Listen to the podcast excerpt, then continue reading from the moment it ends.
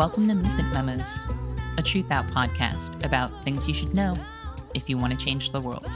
I'm your host, writer, and organizer, Kelly Hayes.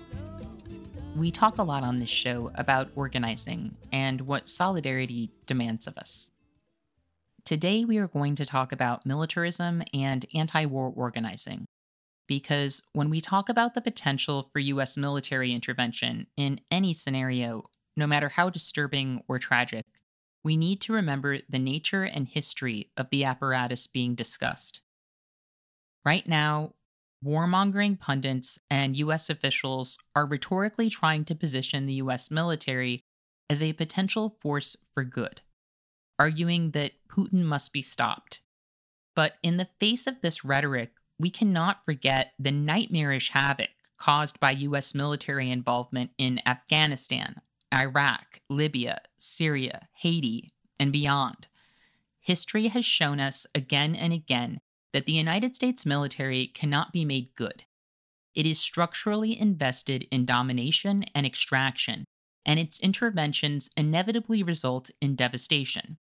That is the context we need to consider when we hear about potential US military interventions anywhere in the world.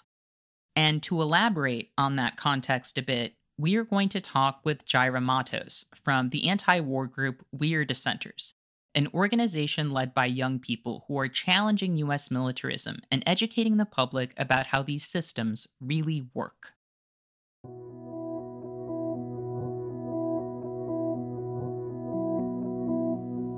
Dissenters is a youth led anti militarism organization that is leading a generation of young people to reclaim our resources from the war industry and reinvest in life giving services and in solidarity with people across the world that are fighting for different liberation struggles.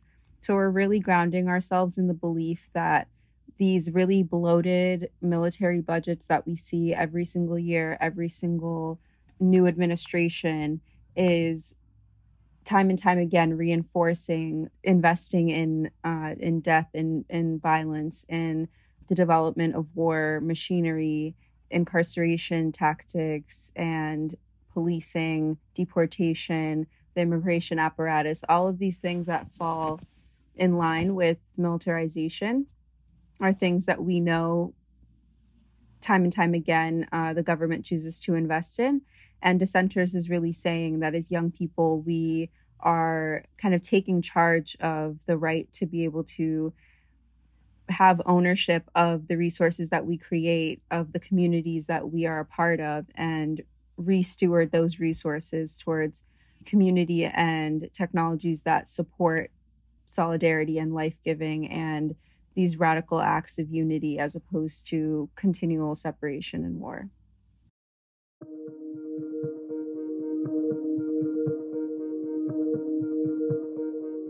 When we talk about US militarism, we need to start from a place of understanding that preventing people from dying and suffering is never the issue for the United States government, nor is it the result, no matter what we are being told.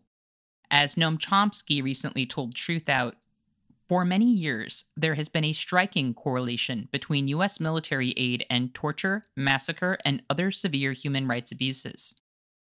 Growing up, Jaira became politicized as she became more curious about the dynamics, details, and consequences of imperial warfare.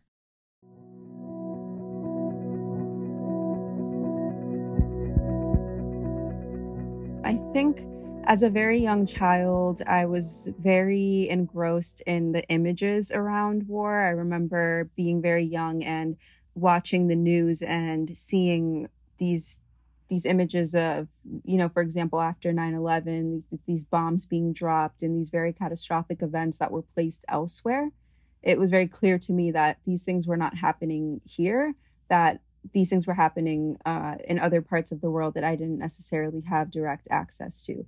And i always had a lot of curiosity about uh, what does this mean? And and who who are the people that are being impacted by this? And what does it mean when we see you know images of of children starving or of people with mutilated limbs and why is this not the story that's being told? Why is it just kind of a flash on the screen that the the real impacts of war are affecting people in their day-to-day lives? And so around the time that i was in high school i believe yeah i was i, I was about to graduate high school was when the government was really ramping up its assessment of uh, syria and that was really the first time that i had i think i, de- I spent years kind of developing a sense of consciousness around political violence and the complexities of war and, and what it meant that as somebody living in the United States, that my government had an outsized hand in the affairs of other countries. And so that was really the first time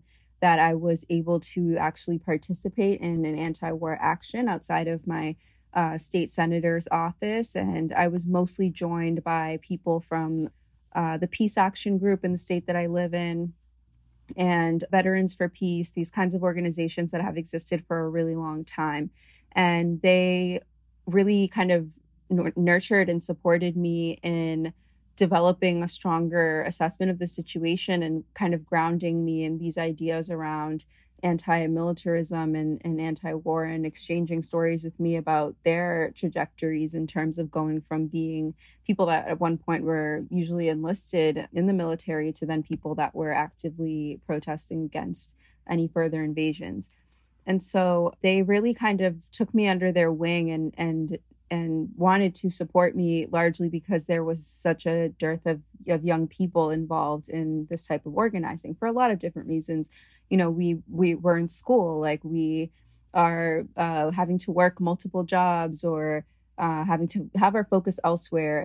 And i've found particularly with international organizing there's a huge confidence issue around people feeling like well i can't take a stance unless i know every single thing there is to know about politics and every single thing there is to know about the country that is in the news right now or the war the issue that's happening and so that was when I realized that there weren't a lot of peers for me to engage with in the anti-war movement. It was a lot of people that were were uh, veterans of the Vietnam War, and some people that had done organizing against um, the original invasion of Afghanistan. As I continued to kind of explore, you know, what was out there with with organizing, I decided to study international relations in school. And what my education was teaching me really was how to be a war hawk and how to analyze the world from a perspective of strictly geopolitics or kind of strictly uh, the the United States is the the bastion of freedom and liberty and democracy and the only person that can decide how a country should operate and what's within their best interest. And so I very quickly realized, you know, I'm in the wrong discipline. This isn't what I want to learn this isn't what's going to help me realize a, a vision for a, a better future. And so I started to kind of explore other questions and other realms that were looking more at the people. And so as the years have gone on, it's become very evident to me that what Martin Luther King had said about poverty, racism, and militarization being the three societal ills really reigns true and continues to be the areas that I, I believe and I, I would argue uh, most of us in dissenters believe really underlies an analysis of what we want to see in the future. And so joining dissenters for me was really about being able to be around peers, being able to be around other young people of color that were doing this work as well, who historically our families may have been victim to occupation or have been uh, displaced from their countries because of militarization domestically or externally. And so being able to be in a space that is oriented towards looking at militarism as a set of social relations and not just as these acts of war really reinforces that the solution is going to be people to people engagement. It's going to be solidarity. It's going to be learning. It's going to be connecting. It's not going to be about, you know, a paternalistic stance of, I'm going to sit down and write a policy because I went to American University. And so that means that I de facto know exactly how to handle foreign policy. We're saying this is, isn't even a question of using the tools that we've been provided. It's about totally orienting ourselves towards a toolkit that's looking at how do we honor the collective struggles in different countries? How do we learn about what is going on? And we're doing that work in the International Solidarity Committee. We're really thinking about how do we build these relationships so that we are learning so that we are amplifying and so that ultimately we are aligning ourselves and supporting movements for liberation that are also seeking to shift resources to people and really make sure that everybody has access to a safe and long dignified life with opportunities for work for communities and lives free of violence and ultimately free of kind of neo-colonial efforts and uh, imperialism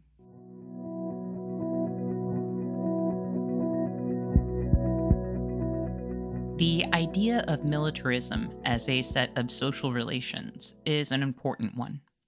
In 1970, almost 10 years after Eisenhower warned of the creeping threat of the military industrial complex, there were approximately 22,000 prime contractors doing business with the U.S. Department of Defense. By 2008, there were over 47,000 prime contractors and over 100,000 subcontractors, forming what journalist Noah Shachtman has called a massive conglomerate touching nearly every sector of society.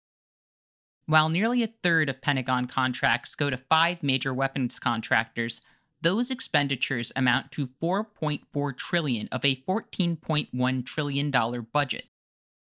As Nick Turse wrote in The Complex, How the Military Invades Our Everyday Lives, the Pentagon payroll is a veritable who's who of the top companies in the world. IBM, Time Warner, Ford and General Motors, Microsoft, NBC and its parent company, General Electric, Hilton and Marriott, Columbia TriStar Films and its parent company, Sony, Pfizer, Sara Lee, Procter & Gamble, M&M and Mars and Hershey, Nestle, ESPN and its parent company, Walt Disney, Bank of America, Johnson & Johnson, among many other big names. As this list suggests, Pentagon spending is reaching into areas of American life previously neglected entertainment, popular consumer brands, sports. This penetration translates into a remarkable variety of forms of interaction with the public. Militarism is not a self contained phenomenon, it envelops and flows through nearly everything.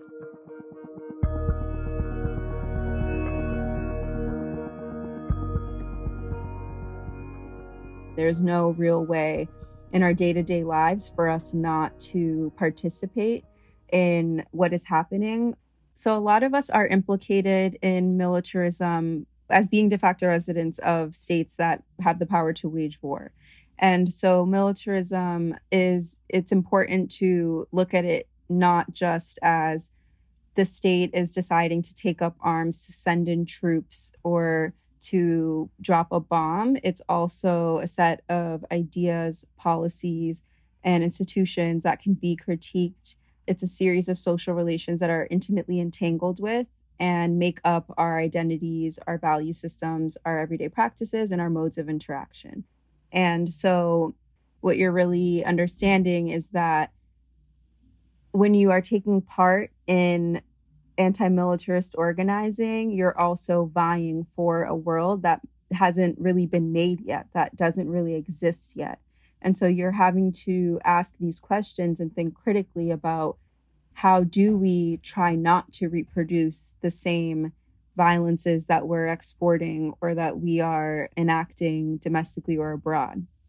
How do we try to shift away from any of the dominant narratives that privilege other forms of knowledge and heads of state as those who are the only decisive actors for peacemaking and for assuring that that communities abroad are are taken care of or are safe from harm. And how we relate to each other and who gets to put our collective messages forth is an experience that we haven't had a lot of say in. So throughout any of the invasions that the United States has taken part in we've seen people try to wage war in the names of, of women's rights or human rights or these kinds of concepts that I think many of us feel connected to because we do value our fellow humans and we don't want to see people being hurt or killed for be it their gender their race their class or any any of these factors. But what we don't what we don't always know how to do is really actually connect with one another and be able to lend these these messages of support and solidarity and say we see you we hear you we know you're experiencing this and we want to support you. And so, really, it's so important to circle back to this idea that we are responsible for one another. We're, we're trying to build a collaborative and connected world in which there isn't a need to have these governments doing the vying for us. We're able to speak directly to one another and aid one another in the, the various liberation movements that we're all struggling with.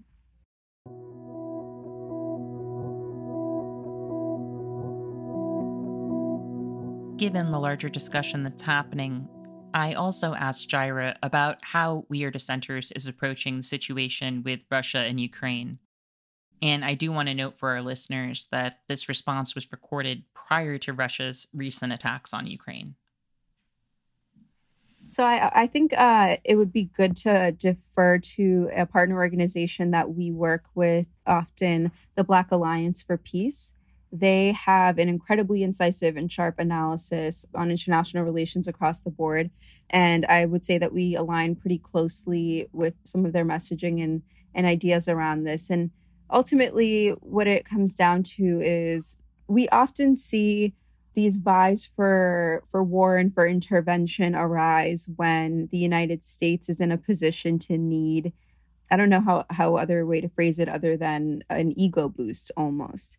Whenever there is a low approval rating for a president, whenever things are kind of taking a turn in the country, suddenly we see threats arise from China, from Russia, from Latin America and the Caribbean. And we start to receive this propaganda and this messaging that is attempting to, to, to demonstrate that there is a power out there that is at risk of unseating the United States of America as the dominant enforcer of the world order.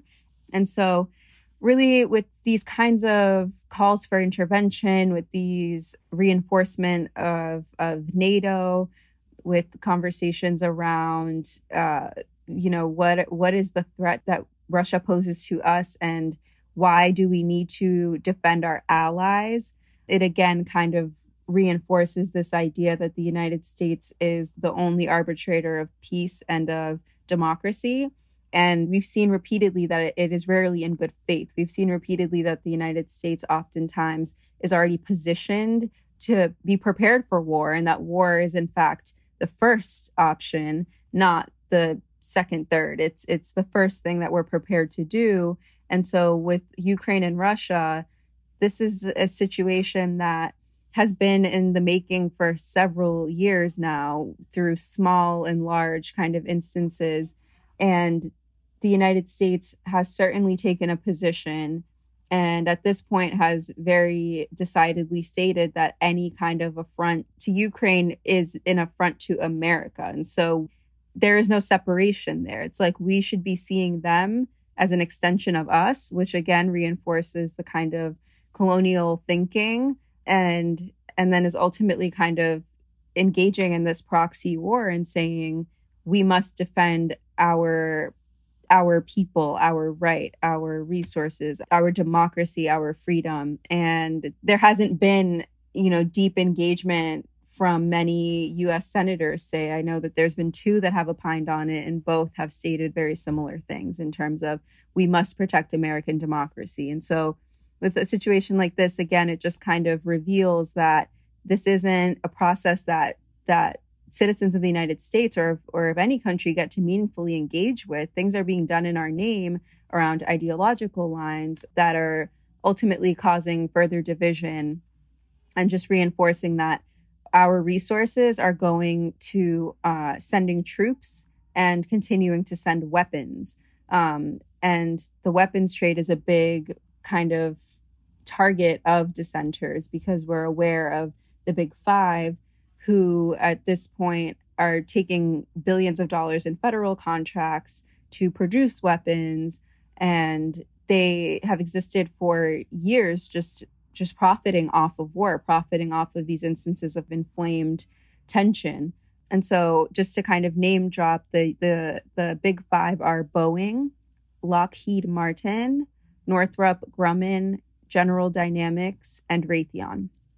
And so these companies, like I said, they they profit off of the federal government kind of inciting these instances of fear and of propaganda. And when the troops get deployed, it's it's these people who are the first to support and to mobilize our resources in service of of empire. And so really dissenters is primarily interested in naming that people are profiting from any type of invasion that may happen, from naming that these instances of kind of inciting fear and terror in our populace are used to to further trap us into um, this kind of uh, and i just want to also shout out your podcast episode on security and how much that also ties very much into dissenters mission to to kind of reinvest in real safety because we know that the united states saying russia's gonna come here and they're gonna take over the world and hurt us first is also a vie for for the desire for safety. And people will cling on to that and will just decide russia's the enemy and we must we must run with this narrative. And that really deeply impacts our ability to actually connect to each other and to see each other and to actually build solidarity with one another if we are believing that the threat is outside of us and it's coming in the way of a country that hasn't actually ever really explicitly made a clear threat. If anything, has attempted to negotiate with the United States on several occasions, but because we can manufacture these these stories and these ideas about the imminent threat that a country like Russia poses to us, it puts us in a position of being fearful, of being dependent on this government to use strong arms and this very paternalistic stance towards the rest of the world that says you will not be safe unless we have boots on the ground and unless the Ukrainian people are free and safe from intimidation from Russia.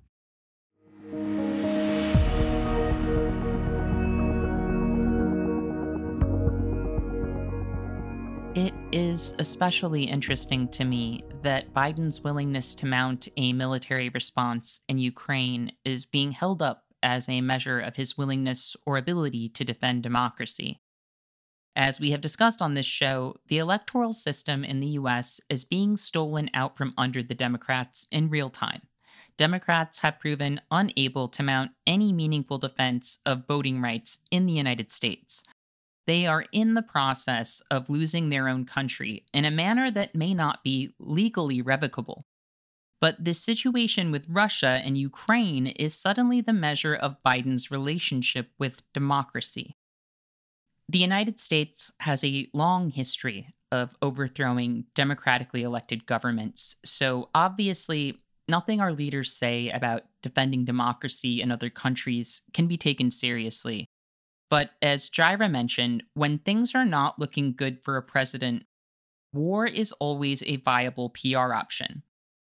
If we are all focused on the fact that Biden has more firepower than any other man on earth, and that he may throw bombs around in the name of democracy, we are not talking about how Biden can't seem to stop the right wing overthrow of the electoral system in the US. Generally speaking, the idea that the United States has any regard for the sanctity of democracy is so ahistorical as to be offensive. Historically, the US has supported the overthrow of any government, whether it was democratically elected or dictatorial, for the sake of US interests. Fundamentally, the idea that the United States government can ever be trusted as an arbiter or enforcer of international justice must be rejected on its face. At any given time, people are being killed, tortured, and forced to flee their homes due to US policy. US foreign policy does not prioritize preventing those outcomes. Rather, US political and military decisions are almost always structured in pursuit of maintaining US hegemony, rather than opposing injustice or human suffering. So, when our government talks about those things, we can always be assured that there's something else at stake.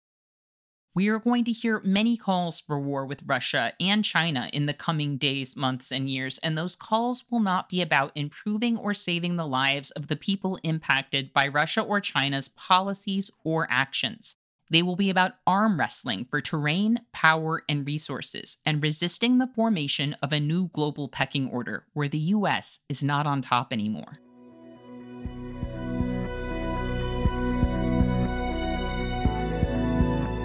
We have the House Foreign Affairs Committee that gets to decide and in- interrogate and investigate uh, events that happen abroad that primarily endanger US interests. And so it's also important to name that that right now foreign policy and international relations is predicated on the interests of the United States. And again like in recent years there's been a turn where in the past the kind of theatrics were much more about human rights, women's rights, all of these issues around international development were brought into the scheme uh, and you still see it today and in what we write into our budgets. We'll say we're sending all of this money to peru to support in developing infrastructure for water. And written into that is that the people that are going to be building this infrastructure for water are going to be profiting off of the development of this dam that's going to likely displace an indigenous community and they're going to take their time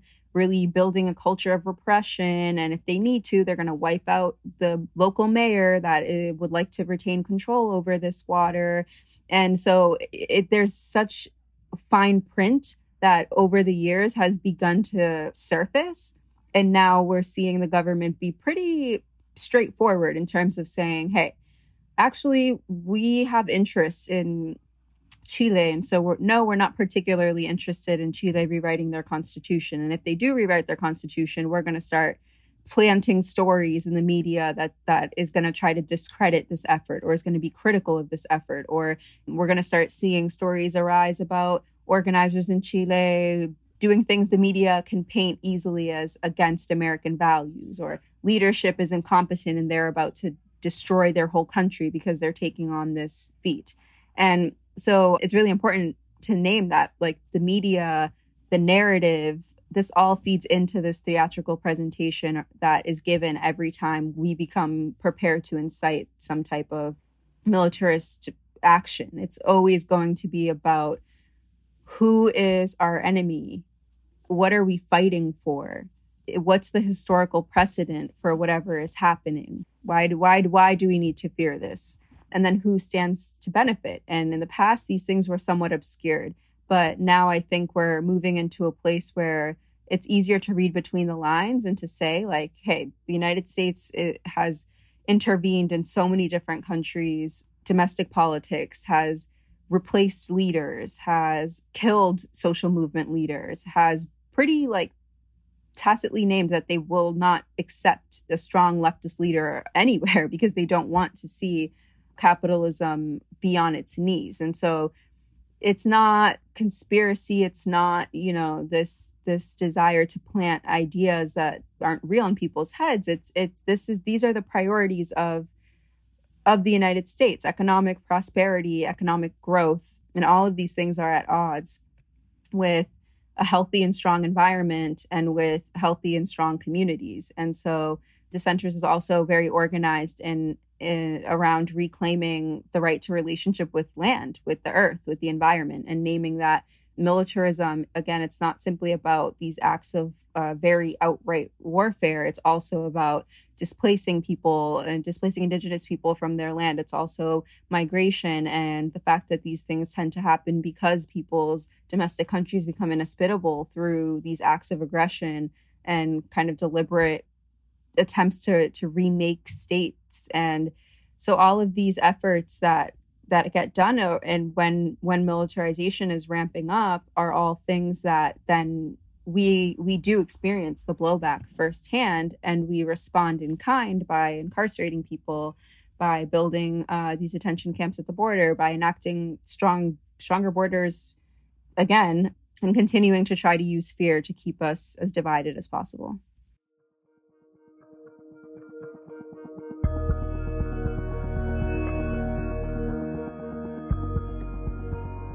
when our solidarity is constrained by prison fences or borders, the system is working exactly as intended.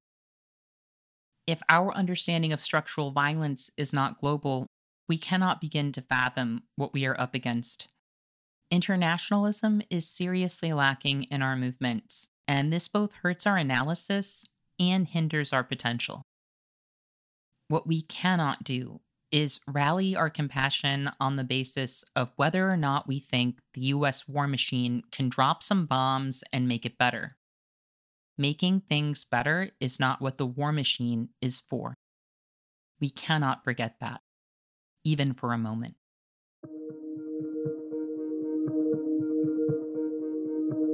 So, one thing I want to mention is that my kind of entry pointer, I should say, my understanding of a lot of militarization has come from Latin America and largely the Spanish speaking Caribbean.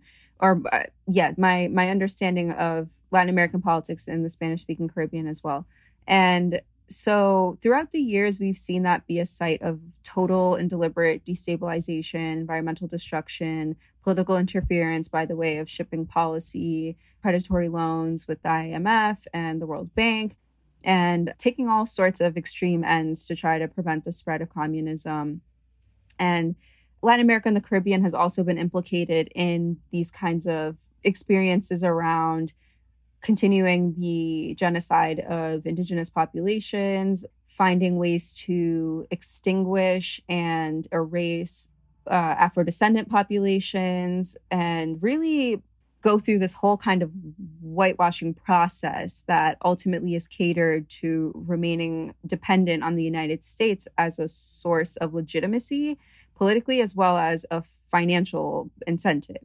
And so this region really has been such a great example of the different tools and tactics that the United States employs and has also been a great example of this kind of question around nationalism and the role of nation states in in how we undergo kind of internationalist organizing because what we're seeing is the way that the story of one campesino in Guatemala eventually becomes the story of somebody that is trying to cross the border into the United States and gets apprehended by ICE and then gets let go and is allowed to kind of work as they have this ongoing case where they can't always articulate the experiences that they had, the structural experiences of violence that led them to choose to migrate and then as they are working, they obviously don't have the same labor rights and protections. They can be here for years, contributing meaningfully to our society. And all it takes is one small act that gets read, or rather is criminalized, for them to then enter the deportation machine, which can result in a number of different interruptions for them individually within their community, within their family, and it's all the way around like devastating. And all of this, when you look at the singular, the sole immigrant as a case study, what you're really looking at is the ability to erase the structural oppression, the ability to erase the context that really matters in terms of how we are choosing to advocate for this person. And so when you see the immigrant rights movement make a lot of these concessions around who gets to stay and who gets to go, right? Like at this point, we've decided there's a good immigrant, there's a bad immigrant. If you break the law, then yeah, you should be deported. If you don't, then you get to stay, but you're still not going to be the the right person for us to try to give citizenship to because citizenship is this thing that is given to a certain type of person. I mean, the hoops are never ending and every step of the process existing in the United States forces you to have to divide yourself and to break apart your story in a way to simply get through the next hoop and continue to have this kind of lapse of memory around around what you actually experienced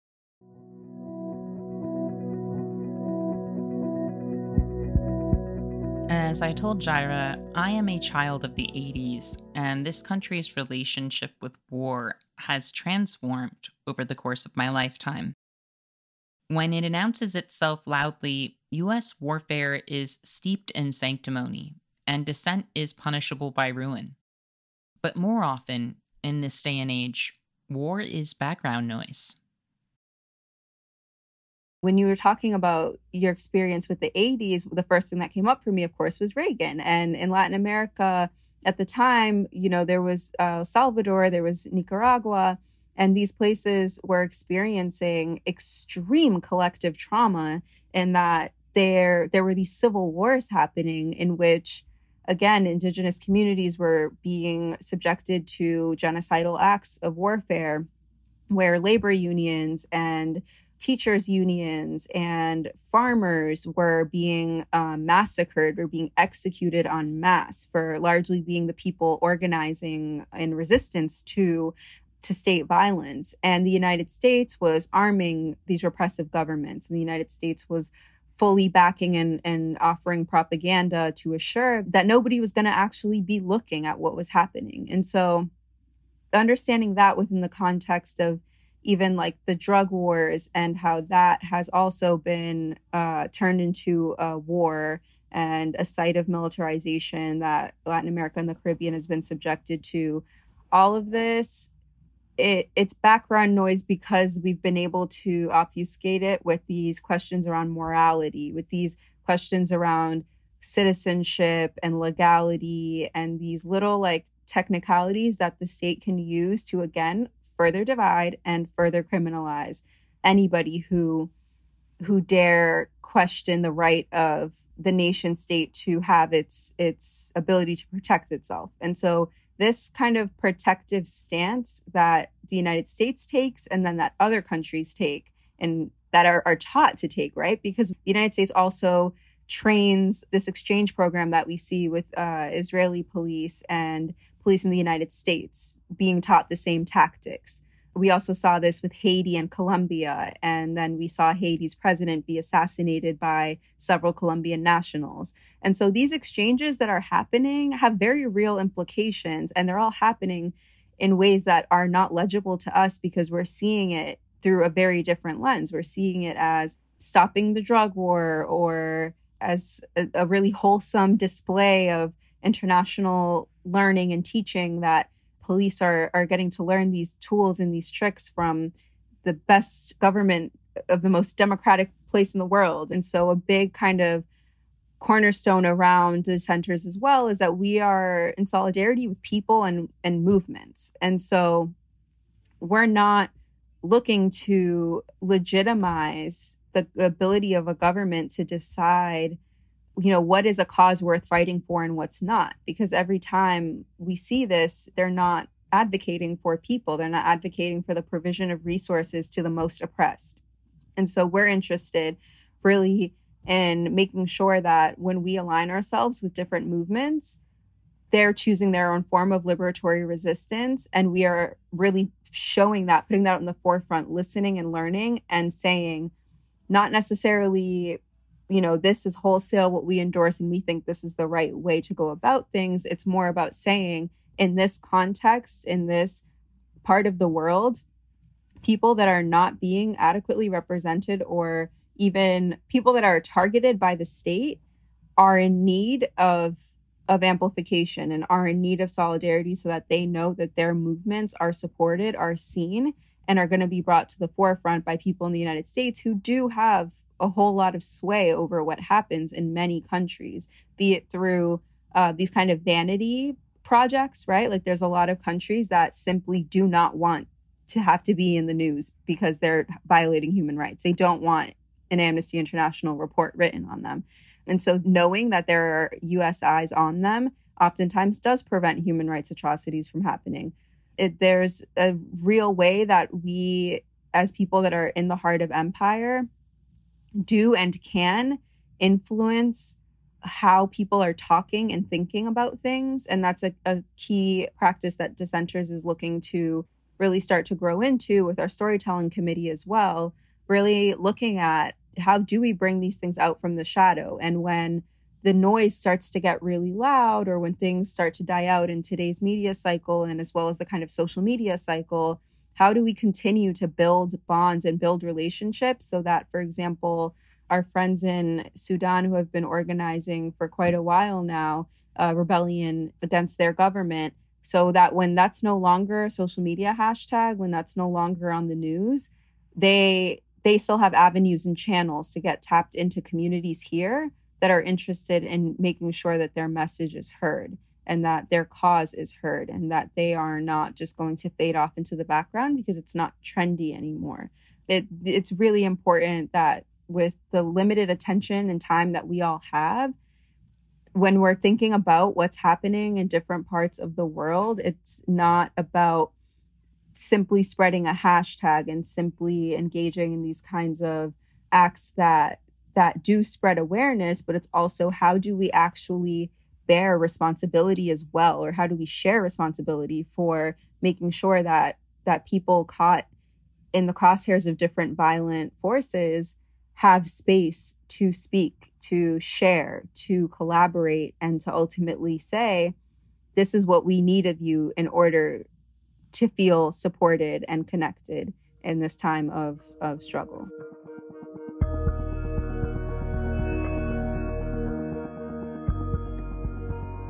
So, what can you, our listeners, do about all of this? Fortunately, anti militarism takes many shapes, and there is a place for all of us within the scope of this work. We often need to start by listening, learning, and appreciating that we don't know what we don't know. Anti imperialist organizing and activism really relies on the ability of activists and organizers to listen to what is being said by people creating and and launching these liberatory movements.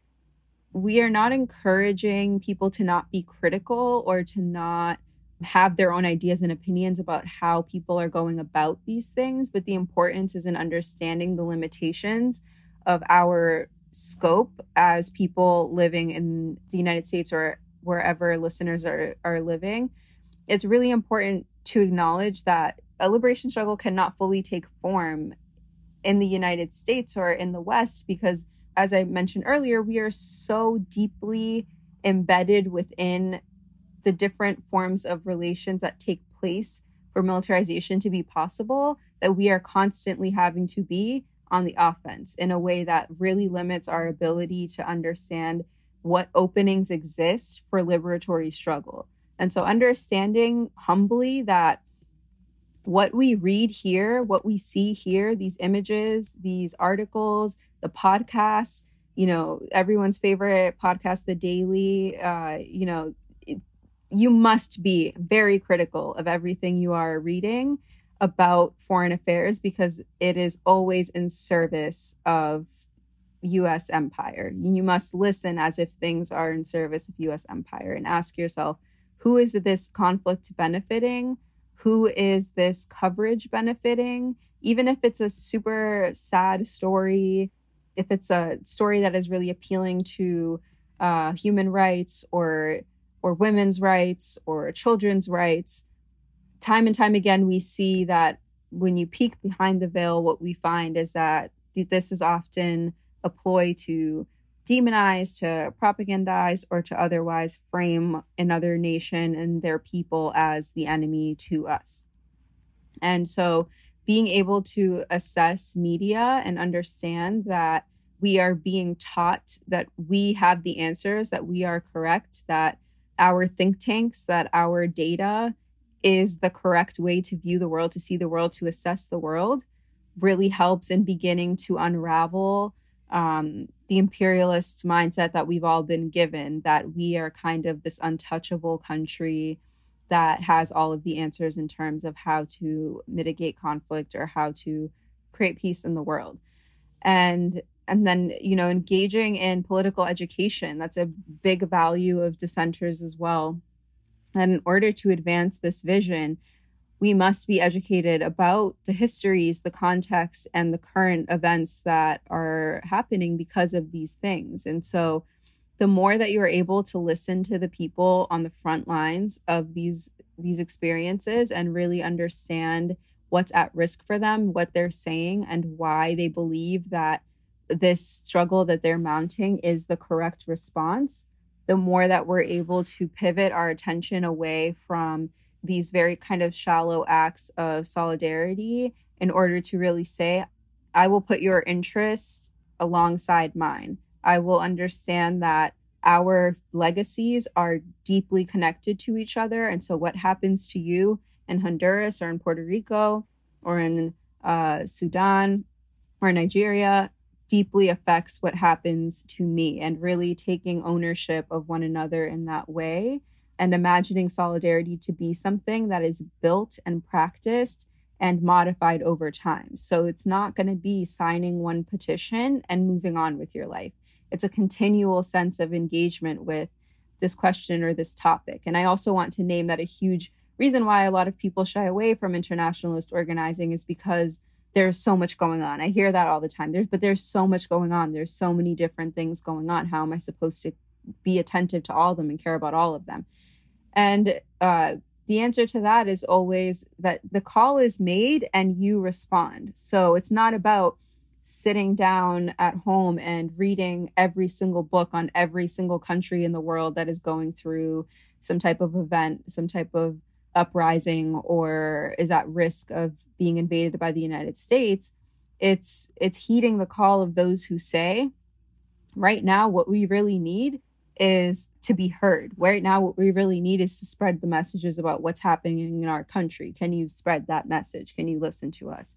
And this isn't to say, you know, don't be proactive in thinking about what's happening in other parts of the world, but it's it's important that when you're doing an anti-imperialist organizing, you aren't just becoming a talking head. It's incredibly important that you remain connected to a practice and principles that keep you connected to other people so that there is a sense of accountability there. And we cannot be accountable to every single human being in every single country across the world. It's important to honor that if you're going to deeply engage in supporting a liberation struggle, you're going to do that from a place of understanding that there's an alliance being forged and that means trust right? We talked about the social relations aspect of this. We want to get away from this idea that the united states is the arbitrator of knowledge and, and can just give out all of these policy ideas. We're not here to inform. We're not here to say i know exactly how you know we're going to fix this issue or in the united states what we do is we go to our legislator's office and we do a direct action. That's not the the direction we want to take things in. We want to meet people where they're at and really see their struggle as a part of this larger interconnected struggle and then work from there. What resources and tools do you have to offer? And what resources are they in need of? And what asks do they have for us? And so you know, Dissenters is always offering trainings on anti militarism 101 in order to really ground yourself in, in what this means and, and in who we're targeting, who are who are the people that are really behind these efforts. We have student training programs on college campuses. And we have this new International Solidarity Committee that is going to be kind of leading the work of of doing this relationship building and assuring that what we're doing is in alignment with our values, our vision, and ultimately with the direction of of our partners.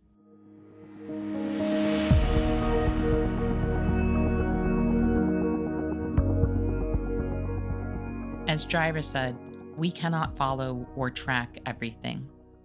But I believe that breakthroughs happen when our solidarity is not constrained or deflected by borders or the zoning of disposal and sacrifice. To build a new future, we must have politics that are internationalist and anti imperialist. We have been conditioned to think of ourselves in isolation because our collective power is a threat to the people who are killing us. As my friend Brendan McQuade emphasized in a recent episode, we're social creatures, and as such, we're collaborative we're not alone. I think that's a good thought to hold on to right now. We are not alone. We have been divided from each other in countless ways, but so many of the barriers between us can be undone. Our solidarity can scale prison walls and build coalitions across borders. And sometimes the work of reaching for one another changes everything. I want to thank Jaira Matos for talking with me about We Are Dissenters, militarism, and anti imperialist organizing. If you want to learn more about We Are Dissenters, you can hit up their website at wearedissenters.org or follow them on Twitter or Instagram at We Are Dissenters. You can also check out the show notes of this episode on our website at truthout.org for more information about how you can get involved and support the cause. I also want to thank our listeners for joining us today. And remember, our best defense against cynicism is to do good and to remember that the good we do matters. Until next time, I'll see you in the streets.